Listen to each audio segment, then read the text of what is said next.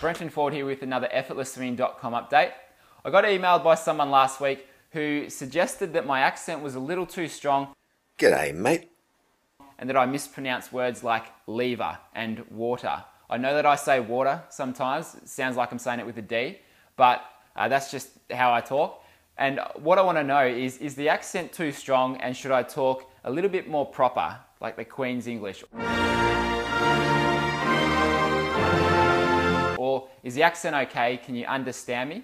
Or you know, would you like me to dress things up a bit and change my accent so that I'm easier to understand? So let me know in the comments below. I'd love to hear your opinion because I want to make sure that you get the most from these videos. And if I need to change uh, how I talk a little bit to make it easier to understand, then let me know in the comments below.